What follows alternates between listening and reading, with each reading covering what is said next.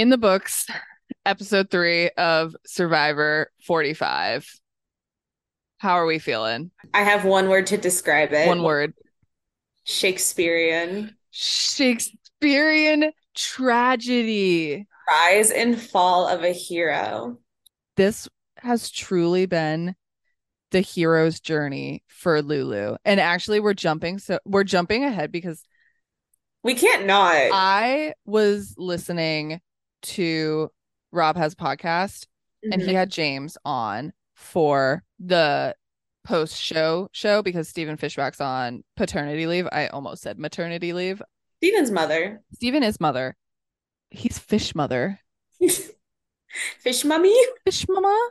You've heard of fishmonger. Fish mommer.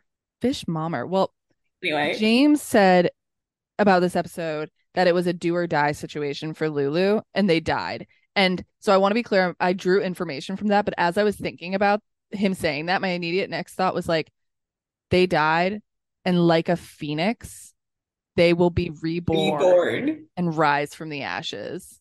When we say they, is Sean included in that? Because he might just actually be dead. No, honestly, like straight up, he's never even been an option as to as someone to vote for on Lulu, which I think is really impressive actually. Like his name is never not uh, that we know of has never been tossed about. He ultimately is in was slash is or was in such a power position in Lulu. Everybody else had inklings or confessionals where they were like, I think I'm the one that's going to get voted out. Sean's name has never come up. And you know why that is? I think it's a social. I think it's a social game. I think it's that flowing mane. That man's hair Ugh. was just on par. Everybody's hair in that tribe is beautiful. Kaleb's hair, beautiful. Sabiyah's hair, beautiful. Emily and Sean, also beautiful.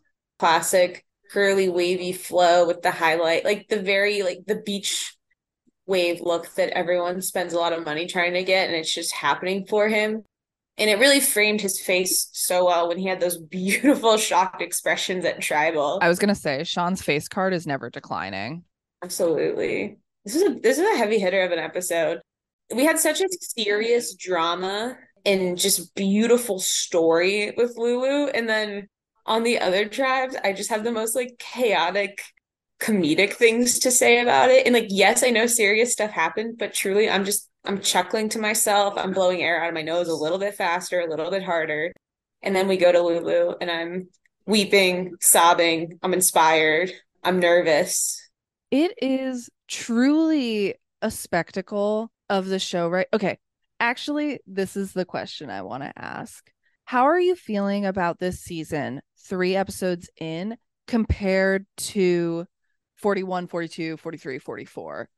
If you had to rank all the seasons, so first rank 41, 42, 43, 44 in order of the one you liked most to least. I mean, I do think recency bias is playing into this, but I at the same time think this judgment will still stand. But I'm gonna put 45 at the top. This feels like a return Oh wow, 45. Survivor magic in a way, and we can dive into why. I didn't think you were going to say that because I was going to ask you like your rankings for the other four, like not 45 yet. Oh, my And bad. I just see. misunderstood. Oh, no worries. So I was going to make you rank those and then I was going to see where you would put 45 in. Oh, well, 45 goes to the top. so baby. 45 is number so 45 is number 1. I think that's interesting because I feel like people when the season first started, you know, we started out with a quit, which isn't always the best way to go and I know that I mean from seeing online, I think that fans were really quick to judge the season Yeah. based on Hannah quitting and then also Brandon's unfortunate challenge. General experience. I'm really pleasantly surprised by how much I'm enjoying it. I love having week to week episodes because in the world of streaming, when you can just binge shows, there's something to be said for the anticipation, the hunger that I feel for this next episode, and specifically after this episode where I'm like, give me more. I want the next one. I need it now. I'm I'm really surprised by how much I'm liking 45. No, uh, actually, scratch that, rewind. I'm not surprised how much I'm liking 45. It's hitting. I think it's exceeding my expectations. Yeah. I I definitely do feel and this is just the internet in general, but everybody is really quick to judge. There's so much vitriol immediately and there's very little room to um think through things in a sense. And I know that sounds very pretentious and like I'm above it all and I know I'm not because I certainly do these things but I think at the same time I just I just hate producing content on social media across the board I find it laborious so I sure I have plenty of the same thoughts but I just don't necessarily voice it because I'm lazy. I like seeing this play out. I really like how things are going. I like a lot of the cast. I like the conflict that has come up in the fact that it's just feels real and interesting which we talked a lot about in our previous episodes. And just some of the little tweaks they've made to the structure of the game the way the clues are to the the wear advantages or whatever. I've just really liked how it's all played out. And to be fair some of it is luck. Like when they put those the wear advantages into the game the way they have played out in reality i think jeff is just doing a little happy dance. He's laying on his bed kicking his feet just going oh my god like this is so much better than anyone could have expected. Mm-hmm. i think similar to you i was like okay like it's survivor i'm gonna like it but i'm just finding that little spark in this that I feel like was in a lot of like the pre new era seasons that we've all come to know and love in a way that just wasn't happening in the other seasons. Also, truly, I think a reason I'm enjoying the season so much is I just can't watch live on Wednesday nights. I have personal fact about me. I have rehearsals for an orchestra I play in every Wednesday. She's a nerd. Yep. I always watch later, so I always have all of the survivor things muted on Twitter and whatnot. And then I always forget to unmute them after I watch the episode. So I just have not been consuming Survivor online, like any commentary aside from listening to like the couple podcasts I listen to. And it's made my experience so much more joyful because it's not everyone picking apart every little thing and just being a hater because it feels like that's what you have to do to have any sort of internet clout at this point. Now, granted, there are funny memes and there are good points, and people will send them to me, and I appreciate that. So basically, I let everyone be the filter that I need to enjoy the show. and to really quickly finish ranking the other seasons because you asked me, 41, I don't think it was bad, but truly, it was just so incredibly forgettable. I can never ever remember what happens in it, so I'm putting it at the bottom. Mm. 43 for a bunch of reasons that I I really suffer from I don't care itis about 43 and a lot of the again like online fighting that happens and like the real issues are the real issues but the way that social media blew so much stuff out of proportion and targeted people extremely individually and inequitably i can't give it any more air. 42 is going to be second. I like that one. I love i my top out of all of them? Did i say all the numbers? No you didn't say 44 oh. Yeah, that can go in the third place. That feels right. That's very close to what my rankings would be. 42 and 44 have been my favorites out of 41, 42, 43, 44. Mm-hmm. So I think my, and I'm kind of vacillating on if 44 or 42 is my all time favorite. This goes back to this thought that like a survivor season is only as good as its winner, which I don't necessarily subscribe to but I think in this case, it's correlation more than causation. Right. Good season, great winner. Yeah, I adore Maryanne as a winner and as a survivor. Engagement. Oh my god, that was the cutest. I'm so happy. I'm so happy for her. Like, and when she tweeted so and the picture, and she was like, "Win Survivor, get a man." I love that for her. I'm so happy for her. They look so cute. But she she's just somebody who and 42 in general felt this way where I felt like the people in on for, season 42 were so joyous to be on the show and to be competing and with Drea's exit where it was so like joyous like I just remember being like blown away by that versus 43 that you could tell people really wanted to be there we're not going to get into all of the discourse around it. Um, that'll be a Patreon episode because I have thoughts, but that'll be behind a paywall, which Got it. yeah, we need to be paid to talk about it because it's been it's been talked about to death. But like I, I really enjoyed a lot of people on that season, but it just the finale like fell so flat for me. And a large part of that is who won that season was just one of those seasons where it had a really great setup and then just didn't hit the landing. So I think my ranking would be it would be 42 44 45 simply just because i haven't seen enough from 45 yet like super fair and could totally change how i'm viewing things. And then it would be 41 and then 43 i get that. but 43 and 41 are like pretty close in my head. Also how i feel. I just truly can't remember stuff from 41 so i'm like sure they can be last which i feel bad about i'm sorry. And this is our pod introducing idol talk From what I remember. From what I remember, it's nothing about 41. We're gonna be introducing a intro, a musical intro to this show. As we dropped earlier, Lizard is a music a musician. a musician. I'm Jewish and a musician. She's a musician. That's a really good way to put it. Me when I play klezmer music. Musician alert. Wait, I'm, I'm, gonna put that like my like inch profile. I love that.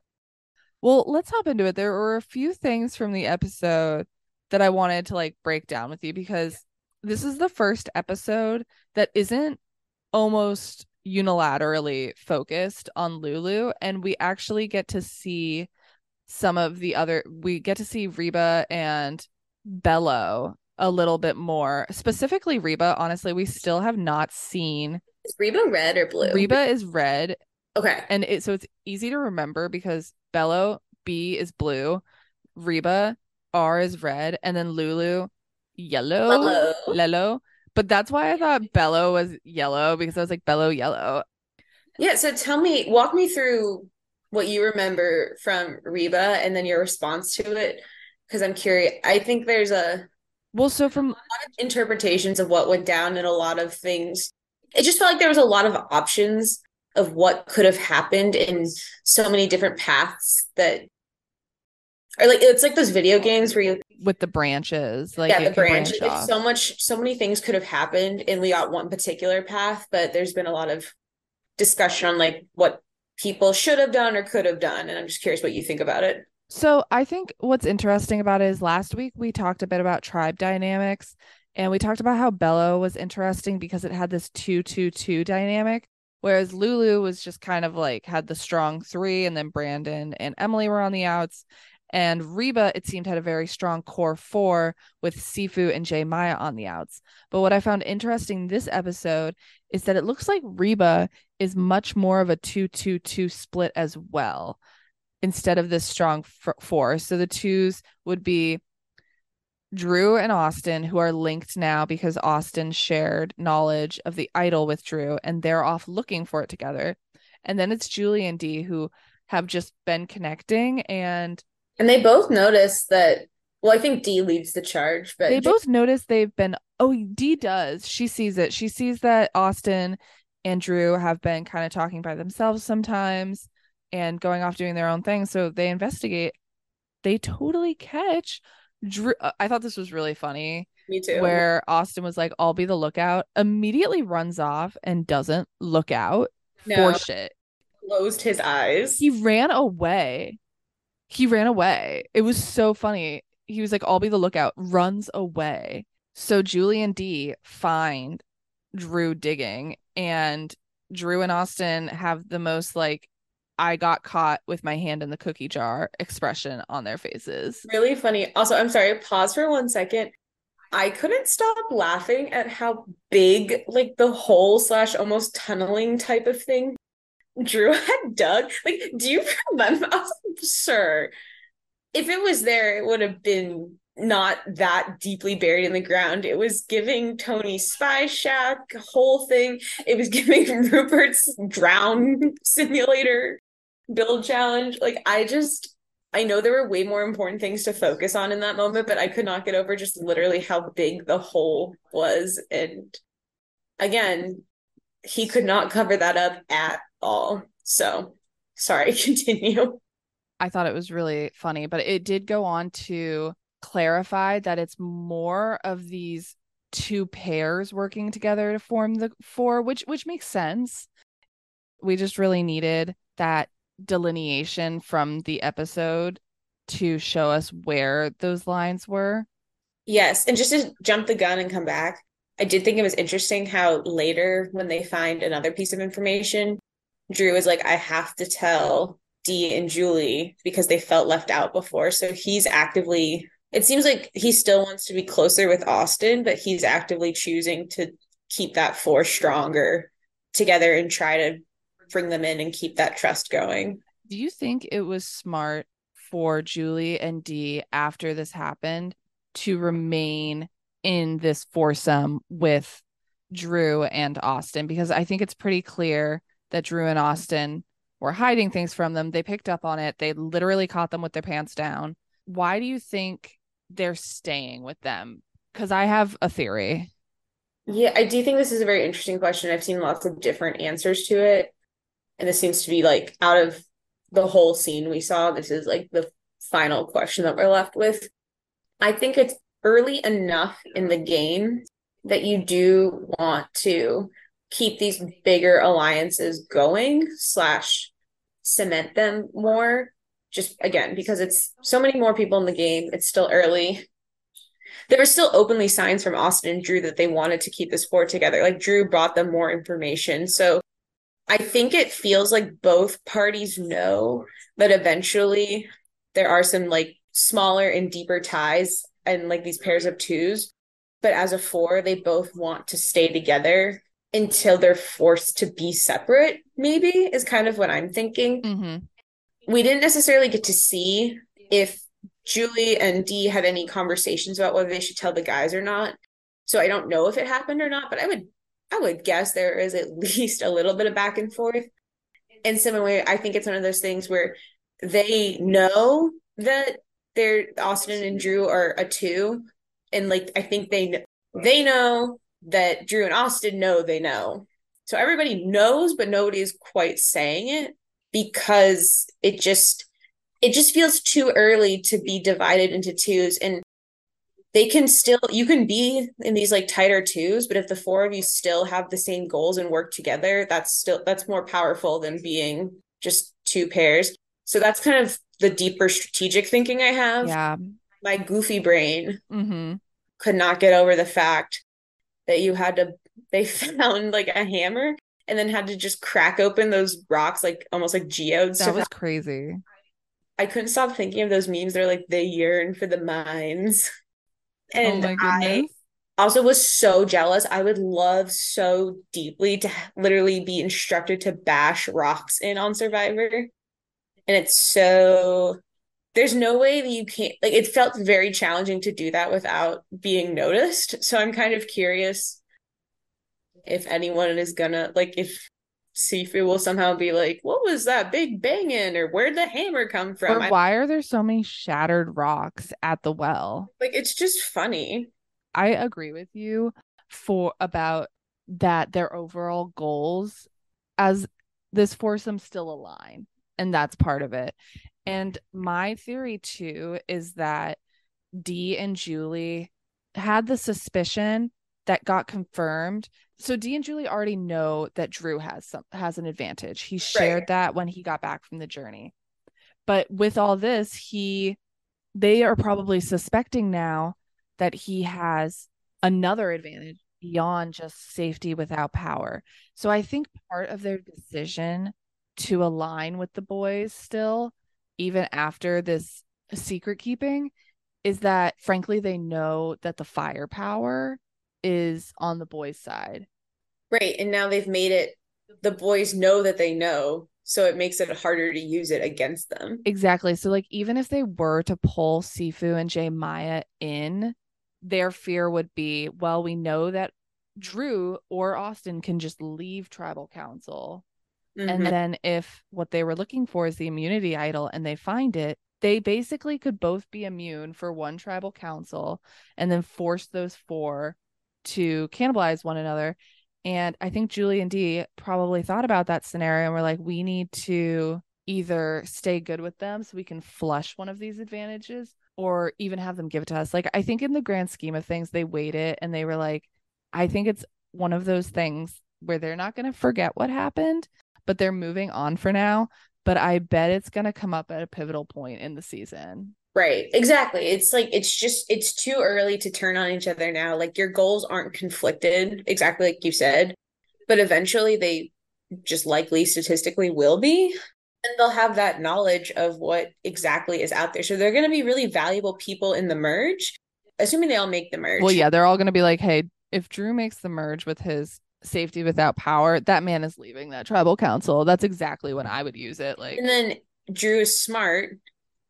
Austin, hopefully, is also smart. So I think they would think this through. They know the girls know, so they can't target, turn and target them immediately at the merge. They're like, okay, these people know, so we need to keep them in our good graces because they could easily, if like if something happens, Dee could easily go around and just tell everyone, hey, these two guys are a tight pair. They have these two advantages. We have to get them out. yeah, blow up their spot.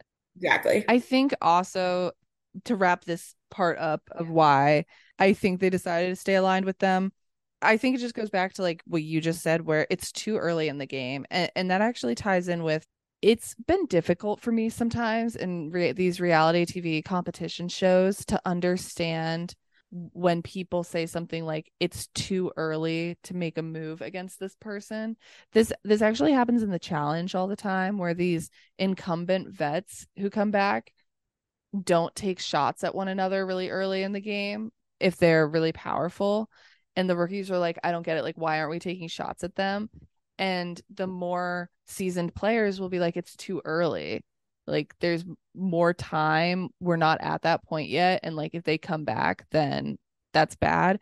And i but i think i've never truly understood what playing too hard making a move too soon looks like before this episode with Sabiyah and her decision with Kayla. Yeah. This was a really good episode to illustrate someone arguably making a move too soon and then someone arguably correctly waiting to make a move. Exactly. I think the juxtaposition there is something that was really fascinating. I think Dee and Julie waited and we're like, okay, they're gonna come clean to us one way or another.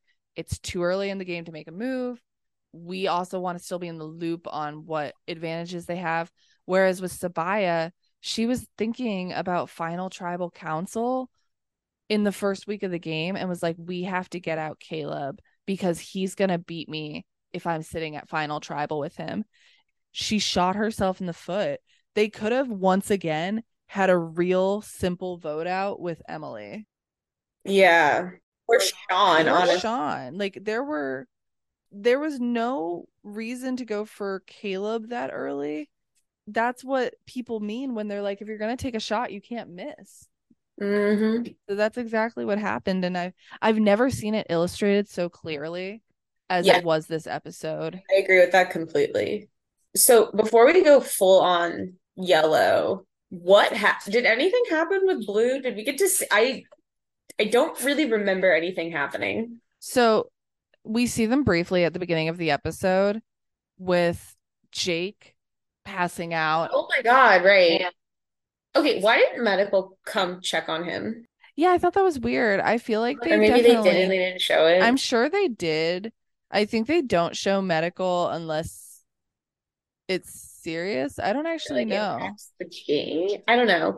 But I thought it was so redonkulous that Kendra and Jake Kendra basically finally has a conversation with Jake after she sees him almost pass out and like remembers that he's a person and like has feelings and is on her tribe. Not And just a lawyer. yeah, not just like a guy, not just like a, a a cardboard cutout of somebody, but she remembers that, you know, it's a person. And then they have a conversation. And she's like, I hadn't talked to him since day three. And now it's day like they hadn't talked, she said, for like three days.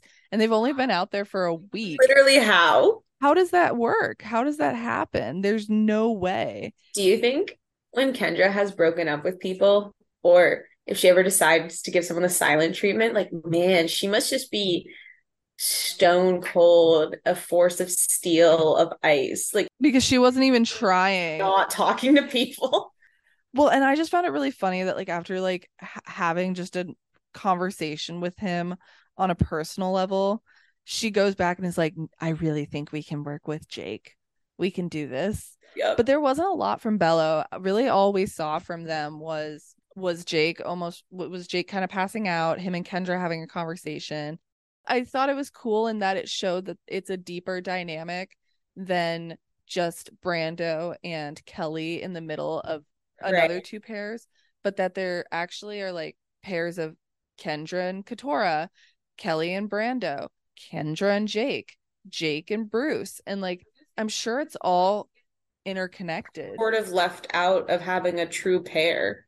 Yeah. I mean, she and Bruce could link up. Well, for many reasons, I think we all think that won't happen. I really like her, and I don't want her to end up getting the short end of the stick and kind of being a default person to let go. Like I it feels like no one wants her to go, but if everyone has these deeper pairs and she's the one without the deeper pair, it could potentially be a bit more of an uphill battle.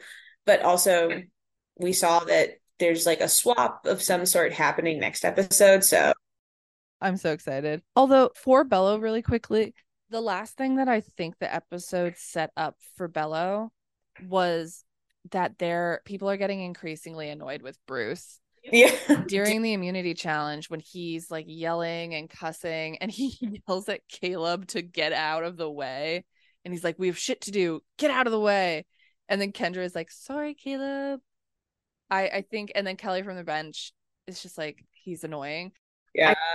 this is like a true real time fall from grace we're seeing from Bruce. It's a little sad. I think it is sad. I think I think honestly the edit is doing him a little dirty, Mhm. but I also think he's doing himself dirty. I think this is I think he's been putting it on strong, yeah. but now that we're a week into the game, I feel like this is the point where if someone has been putting on a front in Survivor, once you're a week in, there's no way you can maintain that with the constant hunger state that your body is in and the fatigue and exhaustion. Like, there's no way you will have like the mental fortitude to keep up any sort of embellishments Yeah.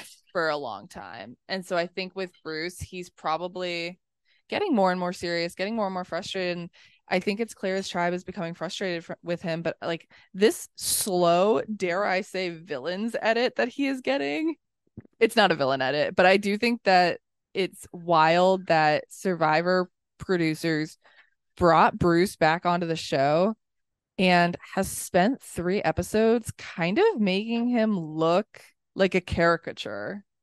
Absolutely. And it's also hard to say, like, again, it goes back to we saw so little of Bruce the first time he was on Survivor. What is happening now may be a much more accurate representation of his personality. I do agree with you that I think he's embellishing stuff. And for whatever reason, like, he got propped up on a pedestal. And yeah, he's being annoying. Like, I don't want to take that away. Yeah. Like, annoying within the realms of like a normal person. and it's just kind of an interesting, like, I'm curious. I would love to meet Bruce in real life and just actually understand what he's like. And th- it, this could go one of two ways where either the edit is like making this seem a lot worse than it is, Mhm. and he's actually been fine, or the edit is making it seem better than it is, and he's actually worse out there. And I think that's just something that we'll come to see in time. But I, it was rubbing me the wrong way how he was speaking at the challenge, and I yeah, that's always a bad sign. I'm getting the vibe that if I think if Belo were to go to tribal council in pre-merge, I think Bruce would be the vote. yeah. Well, I'm curious again with this tribal swap thing coming up, if him and Kaleb end up on the same tribe. Kaleb, the great um therapist of this season, the oracle, the guru, the leader. Maybe he can also take Bruce under his wing and help him develop that more controlled, kinder personality like he did with Emily. He's a, I think Kaleb is a life coach. Kaleb is Tyson but with tact. I think Tyson had tact. I think he just actively chose to use it in a very different way. No, completely like. Both are extremely intentional choices. Oh yes. Don't want to take away any agency from Tyson. I'm just thinking about him and coaches interactions, but you know, honestly like they mock you. I I feel like if Kaleb were there with coach, he'd be like, "Hey coach, let's to go do some tai chi. I want to talk to you about how you're getting on with the tribe, stuff like that." So maybe he can change Bruce. Is Kaleb the fix him man? Is Kaleb fixing? Kaleb said I could fix him. Kaleb knows a woman's struggle. He really does. Who's the so Caleb's the I can fix him. Who's the I can make him worse? Is that Emily or is it someone else? I feel like it's someone else because I feel like Emily isn't like as intentionally like I'm gonna do this. It's more just like this is my personality. If it rubs off on you, it does. If it doesn't, I feel like Drew is I could make him make him worse. I can make him worse.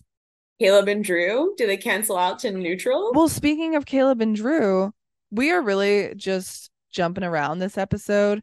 I think it's fun. It's just kind of we're going on vibes. We're going on vibes, but speaking of Kaleb and Drew, Kaleb gives Drew the goodwill advantage. Wait, I'm sorry. I can wait. We have to start from the beginning of the whole tribal raid thing because Yes. I forgot that that happened, and I'm really worried that Kaleb has set himself up to be dethroned. Well, before we hop into that, let's talk about the reward challenge Oh yeah, because good for Lulu catching a win. I almost cried. I was screamed at my TV. I was so happy for them. It was amazing. Kaleb carried. yeah, he hooped, he balled, he jumped. I'm convinced I would be good at this challenge. incredible. Yeah, you think? Yeah, I think there's a lot of times that I look at the challenges and I think I would only be good at like a component of them. You know how it'll be split into stages yeah. where I know I'm a strong swimmer. So usually in like swimming components on challenges, I feel like, yeah, I could do that. Where you have to jump. I mean, unlike you, I actually have some hops and can jump. Like brag. I am going to. But there's definitely also parts of challenges where I think I would be a hot mess, like slapping the key down from a tall perch with the stick. Fuck the key on a pole. Fuck the key pole. I'm sorry. Fuck the I hate it. No, it's Stupid. It's just okay, we get it. Cody was like really smart one time, and now they have the ends cap, so they can't even do that. I don't care. Do something else. I don't know why I hate it as much as I do, but I hate it.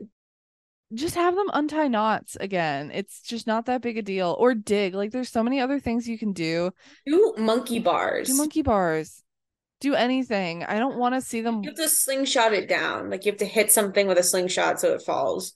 I don't know. I love I love the slingshot. lasso. I want them to have to la- I want everyone to have a cowboy hat and they have to do a lasso. The cowboy hat is required. Yeah, it literally is. We ooh, a Western themed survivor. We haven't seen that, have we? Cowboys versus data scientists. okay, call out.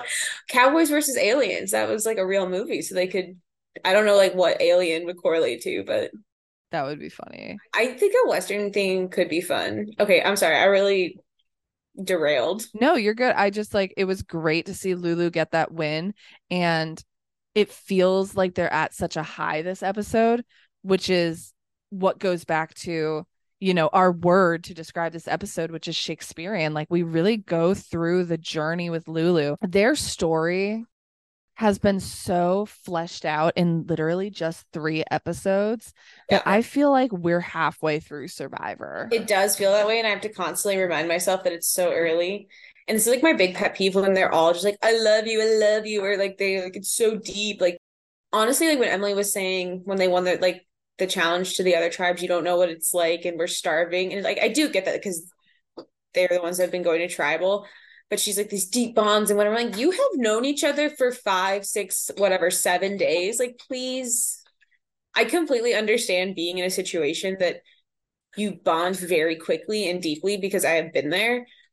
But still on day seven, I did not love the person that I was thrown into a really dramatic situation with. anyway, that's those are my two beefs with Survivor. People saying I love you too soon and like the hole. Yeah, I hear that, especially since, like you say, we get hit over the head with seven days. Actually, I'm done hating. We're done hating. Yeah, I had to get that out to my chest. I didn't really know it was there, but I appreciate the space to do so. I think it was great to see Lulu get a win. And with that win, they won, get some fruit. I think it's crazy they don't get their flint. I think it's stupid. Yeah. They won a challenge. They should get their flint. I also think that the rule should they should bring back the old rule, which is if you go to tribal council, you get fire. Right. It used to be if a if a tribe didn't make fire by the time they had gone to their first tribal council with their lit torches, they were able to make a fire back at their camp. I think if you go to tribal council, you should be able to get your flint back Yeah. if you don't have fire. I just think that's I think it's overkill Yeah. and I just don't think it's fair. And they want a challenge. I don't see why they shouldn't be able to get their flint.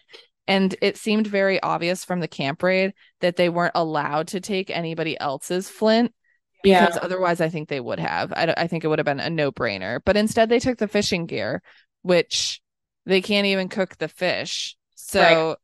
and I know that Sabiyah, Emily, Sean, and Kaleb are smart people. So I think since I guess it, yeah, but out of what they're allowed to take, could they take the machete? I think so. In season 43, Cody he didn't take the machete, but he he threatened it. He was like, Maybe though you're thinking we'll have the fishing gear and we'll get fire really soon and it'll be worth it. But all of this becomes a little bit moot. Well, it doesn't become moot, it just becomes different with the swap. Yeah, now different people in different places. So just wait, that's so funny. Who gets to keep the fishing gear now? yeah, and I was about to ask you who gets to have fire or not have fire. Wait. Yeah, who does? Clean slate. Maybe it'll be a clean slate, and what they do is at the next challenge, all of them have to earn their flint. That's crazy. I but what about the fishing gear? Who do they decide that goes to? Would it just be the two winning tribes from the challenge as well? I guess it just stays at whatever camp it's at, which is kind of what I feel like stuff has been like in the past. Oh, okay, interesting. If it's a clean, I could see them doing it like if it's a clean slate, like you say, maybe the next immunity or reward challenge, the first two teams get their flint, and then like in order of winning, that's who gets the big fishing gear versus the smaller fishing that gear. makes sense. I could see that making sense, but I could also see them just being like, it's a toss up. It's staying at the beach it was at. If you want it fair and square, sucks to suck. Life isn't fair, and neither is Survivor. Yeah, and I I kind of feel like that's what's gonna happen. And then maybe it's just everyone has to play again for their flint, or maybe I don't know. But like if I'm Lulu, I'm taking an ember from the tribal council fire. I'm taking a stick that's on fire. I'm trying to steal my fire until and I'm I guess production just says you can't do that. But until someone explicitly tells me no, I'm doing it. I am the guy strapped to a cliff who has his eyes plucked out every day by a falcon because he gave humans fire. Prometheus? I am Prometheus I thought you guys in that situation. or his liver. I think you're right. I think something happened with the eyes, but I actually But yeah, something gets plucked out. but I'm sh- but I think you're right that actually I do think it was the liver or the kidney that was routinely plucked out. But yeah, in this this situation, you're right. I'm Prometheus. I'm bringing fire to my people. It's gonna happen one way or another. Let her do it.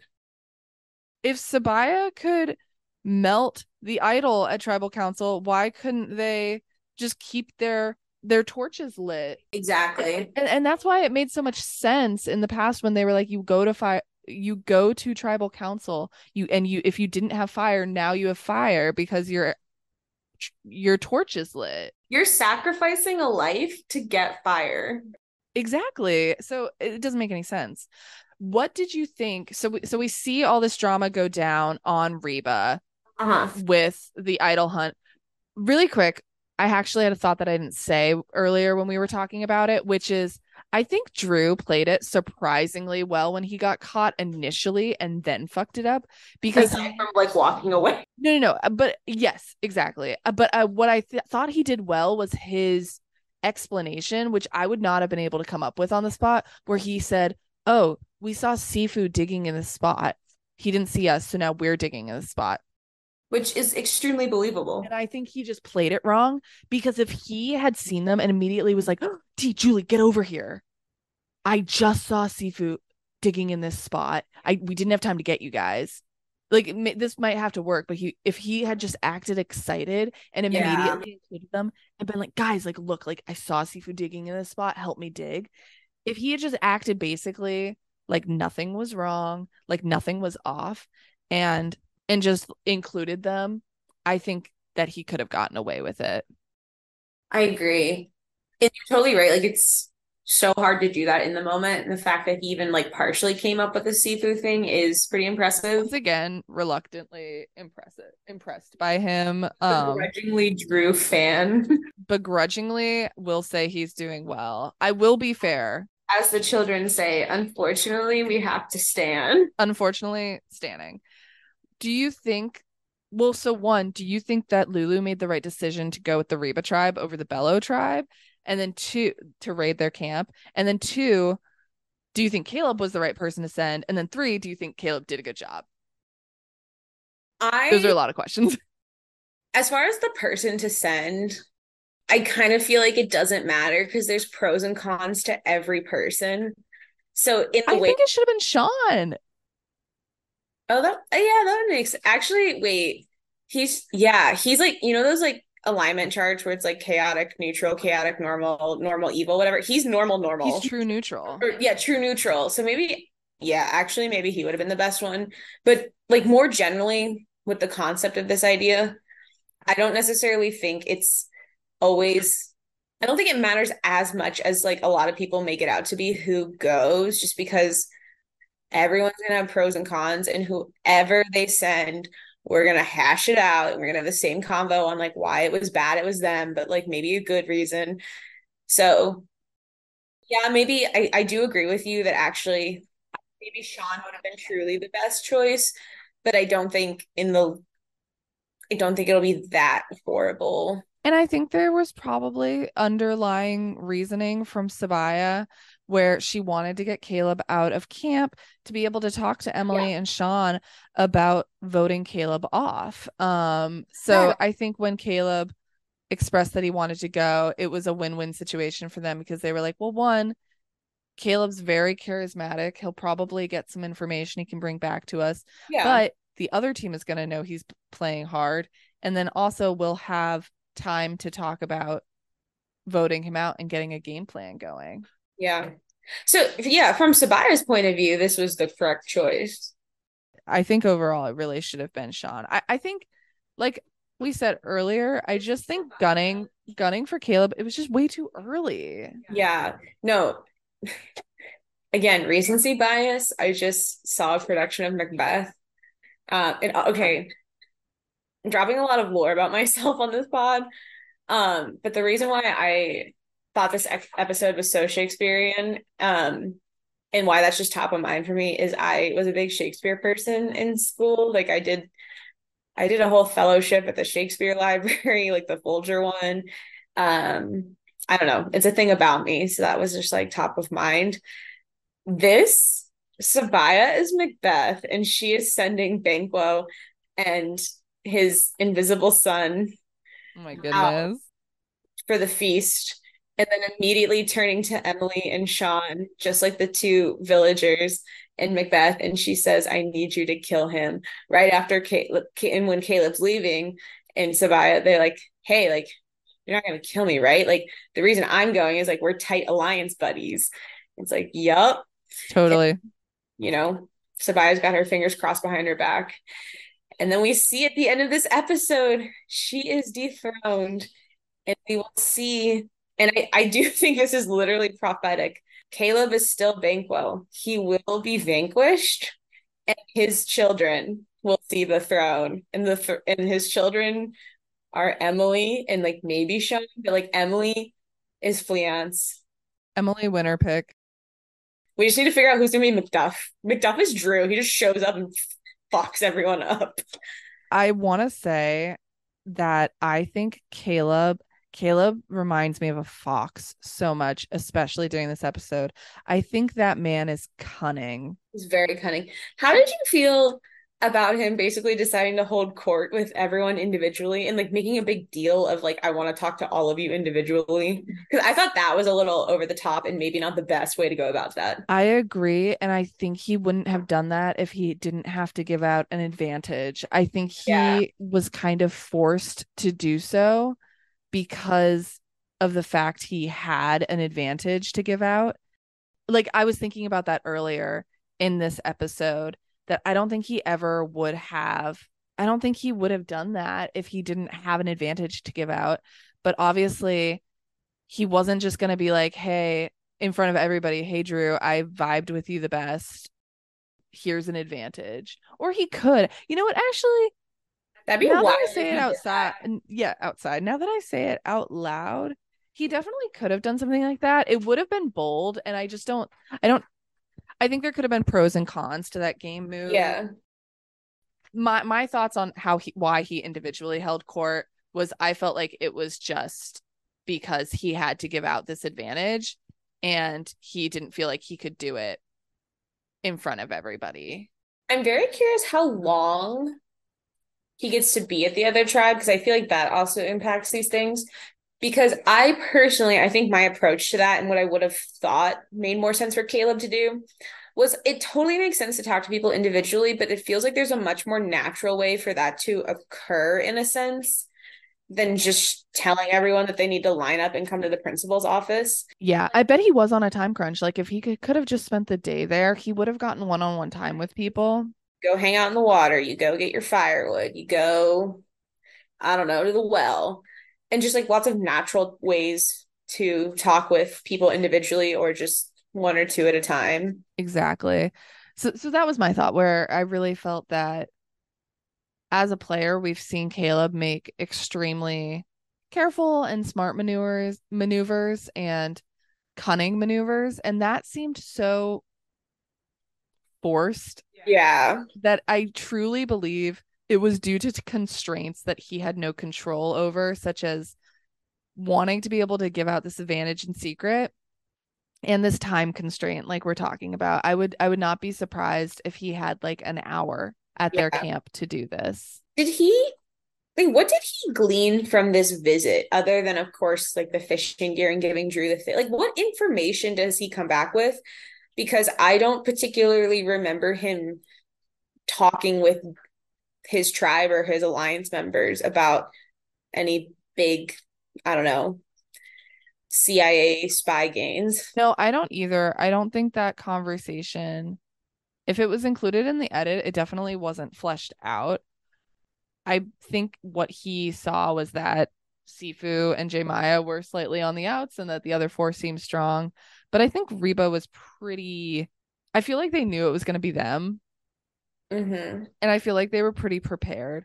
I wonder if I wonder if Kaleb knew that Drew had an advantage from the journey because of Brandon. Like I wonder if Brandon knew or if any of them know or like had an they at least know that he went on the journey so maybe he was thinking there's at least a chance he has something. Which i kind of think then it's crazy to give the guy who like the only information you know about this guy is that he had the opportunity to get an advantage and from what you know about him you see you think he's the type who would go for it.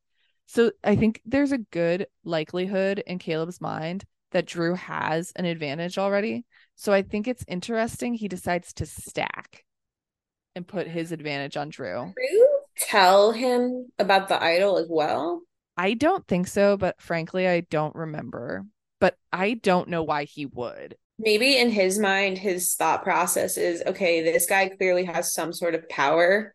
Like he's in a good alliance and he has a thing. Like i need to get in his good graces so i'm gonna give him this like extending the olive branch in a way. Yeah that makes sense. If he thinks that drew will definitely be there at merge time he he could be thinking of this as a quid pro quo. Yeah which that totally makes sense but for the exact same reasons it makes sense to not give him anything like you know? So it'll be interesting to see how this plays out. And again i just sound like a broken record but with the swap it'll be interesting to see who lands where and Drew all of a sudden is decked out with um advantages. Well, I'm so excited for a swap. Remind me one more time, what did Kaleb give him? He could it like restores your vote if you lose it? Yes, he gave him the goodwill advantage and it restores one vote after it being lost. And I think that this just opens up a myriad of possibilities because Austin l- lost his vote when he finds the beware advantage. Right. He finds the idol with the help of his tribe mates, which sorry, but if I were Dee and Julie, I would have I'm going to cut in here and then I'm going to answer your question. My question is I guess you have like and you can maybe tell me this from past seasons of Survivor.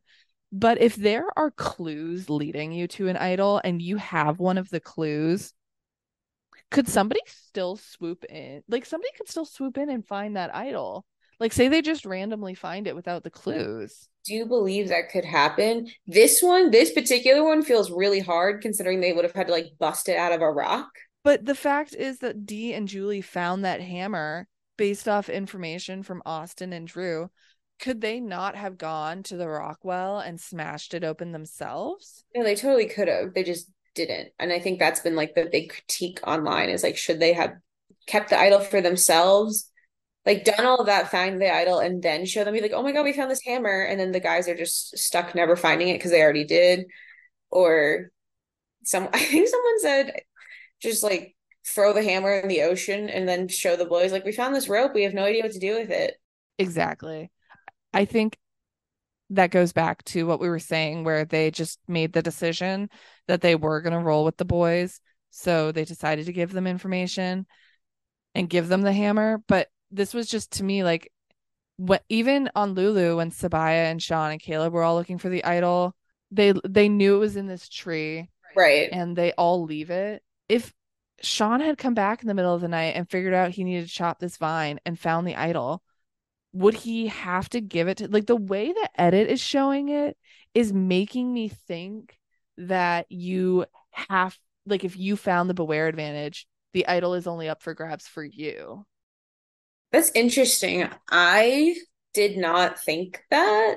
Like i, I think the idol is just i mean the way they've always worked is it's just literally who's holding it.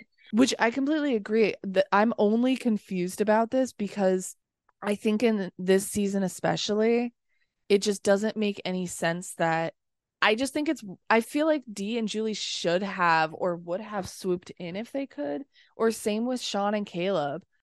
Well, that okay, here's a really I'm spiraling about this. What happens if you find the beware advantage and then for whatever reason someone finds the idol before you do? Well, exactly. Just like not have a vote for the entire game. Well, and that's why I'm wondering if production was like, no, you have to like have been the one to find the beware advantage. Huh. I don't know. Like that's like literally just a question I have. They have an answer for that just because it hasn't happened. or like what if you got to the voting booth and it just said you didn't find the idol but someone did. So your vote is restored but you don't have the power. I don't think they would do that because that would just be like giving so much information away. True. Which is why this goes back. Like when I'm thinking about the mechanics of the beware advantage mm-hmm. and the idol, everything's making me believe that if you didn't find the beware advantage, you can't activate the idol. That's interesting. So maybe you could find it, but it wouldn't be activated. Maybe. Okay, we need to be famous enough that Jeff hears this question and addresses it. So everybody love our spot. Address this on the On Fire podcast. Okay, thank you so much. Uh, yeah, because I I've been like, or anyone that's ever been on the show before and has been maybe told this rule. Can you please clarify? It? Yeah, yeah. Anyone who's been on like seasons forty one through forty, whenever they started introducing the Beware Advantage, because I just think it's like crazy that nobody in any of the seasons where there's a beware advantage even stumbled across the idol. Exactly. And I don't think production would just give the person who found the beware advantage their vote back because that would give them so much information. It is true. Be like, oh, someone found it, so someone has the idol, and then the whole point of the immunity idol is like, right, you're not like it's a secret. It's a secret. What? That's really interesting. I have no idea how to begin to try and figure out the answer. I don't think we can. I really think that's something that would have to be directly stated. I feel like we need to put an open letter out to the survivor community. I'm going on Survivor Reddit later tonight with this question. Well, and this is really selfish of me, but I feel like we've stumbled upon a pretty original thought in this question, which could be wrong.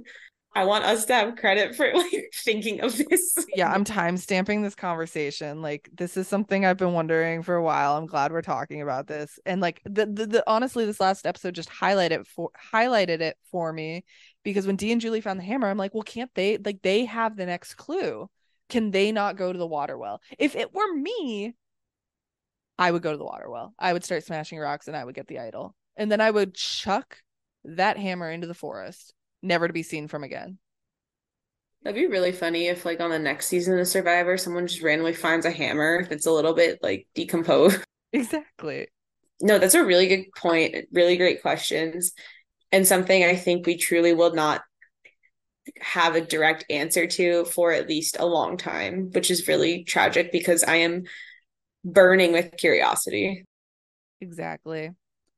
So Kaleb gives Drew the advantage and we move on to the immunity challenge. And well, actually, really quick back at camp, Sabiyah tells Emily about her idol.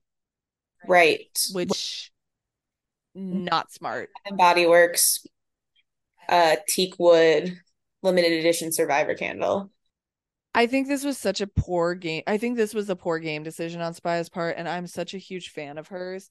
I think it was made from a perspective of I'm not going home. I'm in a tight three, and Emily's clearly going home. But I just think it was like I do think she misread. I think she misread Emily's loyalty. Well, yeah, or just willingness to shift. I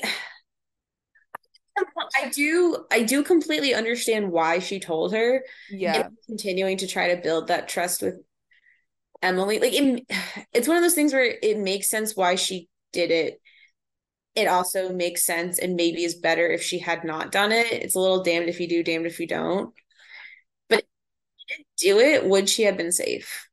Yeah, that's the question. I feel like she's the type of person where if something makes sense to her in her head, she's gonna assume that it's gonna click for other people immediately and i i say that like not like a bad thing like i yeah. think like she has i think she's very intelligent and has good reads and like usually like can make good game moves. It's probably a blind spot because since she's so intelligent and she's thinking ahead in her head she's like this makes sense not just for me but for everyone on our tribe to get Kaleb out because he's going to be such a threat at tribal council. Like, and so she had blinders on because she was like, this is good for all of us. Yeah, the too early. But then didn't understand the actual perspectives. She had like the five year plan going instead of the tonight plan.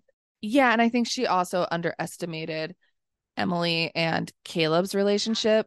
Really, that I think is the biggest downfall but yeah, like I said, I think to her, she was like, it makes so much sense to get Kaleb out. And it does make sense to get Kaleb out. You can't lie about that. And so that's where I think she fell into her own trap because she was like, this is a logical move, which it is.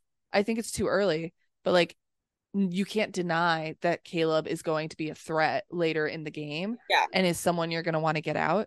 And I think she just got stuck on that where she was like, this is a good move for everybody. There's no reason why anyone wouldn't want to do this. And so, since it wasn't a possibility to her, she was like projecting that same quote unquote common sense onto everybody else. Yeah.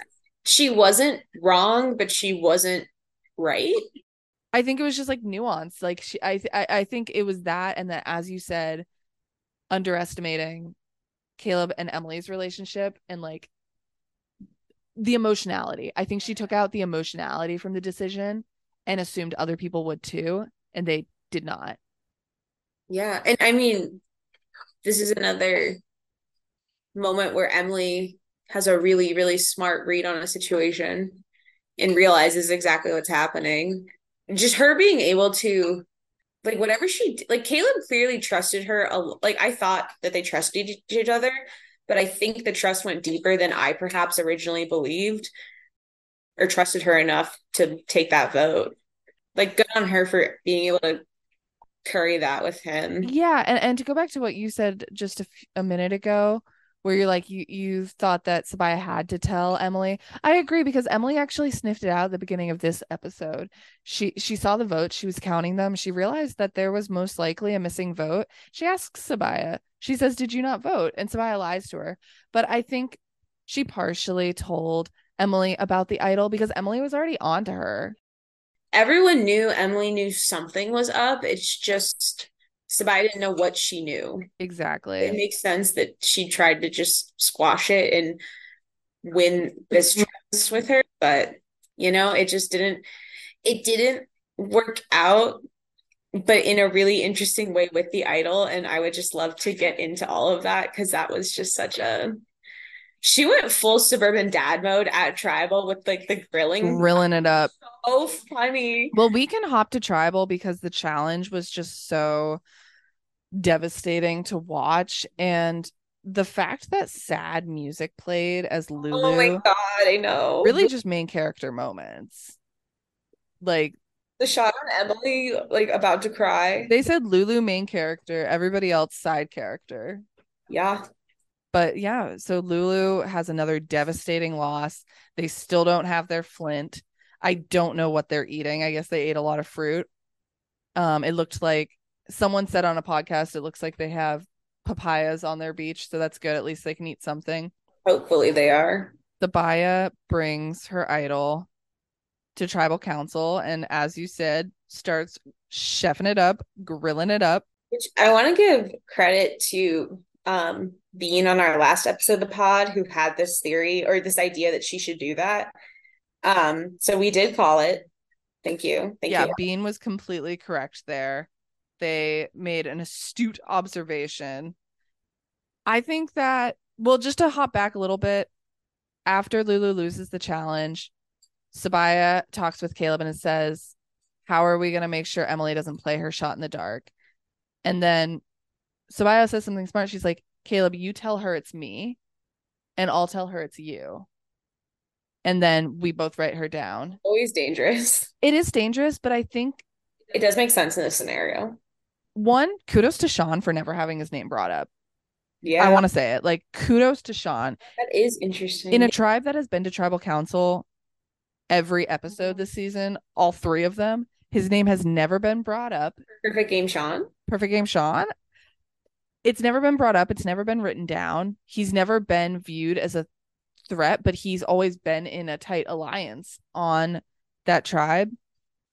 But I think Sabiyah did something good because I think it's such shaky ground when you tell somebody, hey, I'm going to tell somebody else, like you're the decoy vote. right Like that's such shaky ground. And I think the only way you can do it is the way she did it, where it's like, no, you tell them me. Like if you also make yourself a de- a decoy vote, because then that other person isn't like, they just want to put me out there. Why not them? exactly In this situation, she did it right. Yeah, just the last point I'll make is I really think like Kaleb was so he's a fox. He's sly. He's so cunning. You can see it in his eyes. Like he he clocked something was up with Sabiyah. I think that we didn't see the full conversation with him and Emily. that's fair I bet Emily brought something up that tingled something in Kaleb's brain where he was like, that wasn't something Emily should have known about. Right. Or honestly, even just like when she said, like, Sabiyah told me about the idol, like that does, if I were Kaleb, that would ring some alarm bells. Like, why? I guess other than her just making it public at tribal, but it's like, okay, why would you tell her ahead of time? Like, I'm, I'm with you. There's Emily's being really smart. I think Tribal was really interesting because Sabiyah grills it. It was so perfect and wonderful and like a such a fun moment. Mhm. I thought like that's iconic. Like that's going to be iconic forever. So she ends up banking her vote to keep the idol active until the merge. Right. And it's just what like because this particular season the idol was set up the way it was, like that is what enabled this entire situation to go down in the way it did. And can you just because if it wasn't set up like this, it would have been the 2-2 split. Yeah, or you know what I wanted to see happen, or what I thought could have been cool would have been a one-one-one. So Sabiyah doesn't vote. Kaleb votes for Emily. Emily votes for Sabiyah. Sean votes for Kaleb. Mm. So the hmm. only person who doesn't have votes is Sean. And then I think instead of a re and then you know Emily is like, Kaleb, what the fuck? Kaleb's like, what the fuck to Sean? Right. Because and then I I think in that situation Sabiyah's like, what the fuck to all of you? Yes. Exactly. I don't know honestly what would happen in that situation because that would mean that Kaleb betrays Emily. And at this point, like they're such a tight two that I think if it had gone down to a 2 2 situation with Sabiyah and Kaleb being the two votes, so Kaleb and Emily vote Sabiyah, Sabiyah and Sean vote Kaleb. So Sabiyah and Kaleb now can't vote. Mm-hmm. I think that Sean is the one who um acquiesces. Like I don't think I think Emily would stand her ground and be like, I, I'm gonna go to rocks. Yeah. For Kaleb. And I, I'm not I would I don't get the sense that Sean would do that mm. because I feel like his conviction, like I think he would still feel like he could probably claw his way from back up, but I think he would be like lose. I, I just don't feel like Sean has it in him to do that. Kaleb said that if it was 2 2, he would go to rocks. Well, he wouldn't be able to because the people who have their names. Oh, right. This was the one one one. But if it ended up being a two two, yeah, it's like Kaleb and Sabiyah would be. They they would be. They can't vote. Right. They there was a point in time where he was just saying like when he knew this tribal was going to be messy, he was just saying, "I would go to Rock." I think because he was thinking that it would be maybe a two-two on Emily, yeah, instead of him. That's what it was. Yeah, yeah, so he like had it right. It was just like the wrong person. Like he thought maybe he and Emily could vote for Sabiyah and then Sabiyah and Sean would vote for Emily, and so that's what he was saying. Like we can all go to Rocks, and that makes sense. And I think Emily would have too. So we get to the voting booth. Sabiyah is presented with the information that was in her scroll and it is a knife to the heart. I think it would have been wild if she hadn't opened up the idol and was just like, okay, I have my vote back. I'm going to use it. I don't need to use my idol. Right. Which this is not my original thought, but I think it was either it was either Rob Cesternino's pods, like one of them, or Tyson's. Somebody said that they're pretty sure production. Yeah, I heard that open it there. Yeah, I think I heard that production like er, nudged her and was like, "You should open it," and which I get it. Like they don't want like her to unknowingly. I think I think it was like less out of being like this will make good TV and more out of being like we like don't want you to like unknowing like we want you to be able to make an informed decision. Right, which is also side effect going to make way better TV. yes. and it was Oh, it was so good. It was just better than anyone could have hoped for. Well, tragically better. Well, and I think the editing did really well because I didn't know who was going home. No, I really couldn't. I was going back and forth. I was like, it's Kaleb, it's Spy, it's Emily, it's Kaleb, it's Sabiyah, it's Emily. And we were all in the dark on the idol thing too. Exactly. I thought I like, but when she didn't play her idol, oh yeah, when she didn't play her idol, I knew that things weren't going to go well. I was pretty sure yeah. that it was going to be her because I think I think it would have either been if like if she didn't she needed to play it, but I, with the information that was presented to her Sabiyah at the time, she made the right decision. I agree, which is so hard because it's sometimes you're just wrong. Like it happens. Like you got outplayed, but she knew what she knew and made made a choice based off that and I think if we all had the same information, we probably I think everyone would make the same would have made the same choice. Yeah, jinx. jinx, jinx, jinx. But yeah, I mean devastating. Like I thoroughly enjoyed having Sabiyah on my screen. I loved her. Oh, can when at the start of the episode I was watching with someone else that wasn't you, so I'm sorry. um I said, "Oh, I love Sabiyah. I would love to see her win. Like I would be happy if she won this season." Yeah. And then I promptly said, So because I think that, she will likely go home today. And guess what happened? She went home that day. So I'm sorry, Sabiyah. I know. We really need to like stop jinxing it. The thing that happened in the past that we didn't even know was happening yeah. Man, I, I mean, it was a good episode through and through. I'm It really was. I'm super excited for this tribe swap. It's going to be a true one. I saw in the promo Jake wearing a, a yellow buff. Ooh. So he's going to be on Lulu's beach. I'm just excited to see more people speak. Me too. I want Like, I get why it's been the way it has been, and I'm not necessarily saying like that's not necessarily a critique. It's just I'm also excited to see way more people's individual personalities. I want to see Sifu interact with more people. Absolutely, because so far all we've gotten is like a cutaway shot of him doing Tai Chi alone. I also want to see like Sifu and Bruce. I think are the people I most want to see interact with other people. I Mhm. want to see. I want to see Bruce. I want to see if the everybody else's reads on Bruce are the same yeah, or Belo, or if like tries to shake it up. I think it'll just be good, and I think it'll infu- I think Lulu has a lot of options now moving forward because red and blue are going to be way more concerned. I would think, and I could be dead wrong, but I would think that Reba and Belo would be in this swap would be much more concerned with getting each other out over the Lulu because if they go into the merge, they're like Lulu doesn't have the numbers. They're already like decimated down to three. Like Lulu's in the middle. Like I think they're gonna be going after the Lulu votes to get on their side to take out the other Which- strong six. I completely agree with you, but at this point, we've seen enough Survivor, and these people are, for the majority, all super fans have seen enough Survivor to know that that's never a winning strategy. Like, that just doesn't work.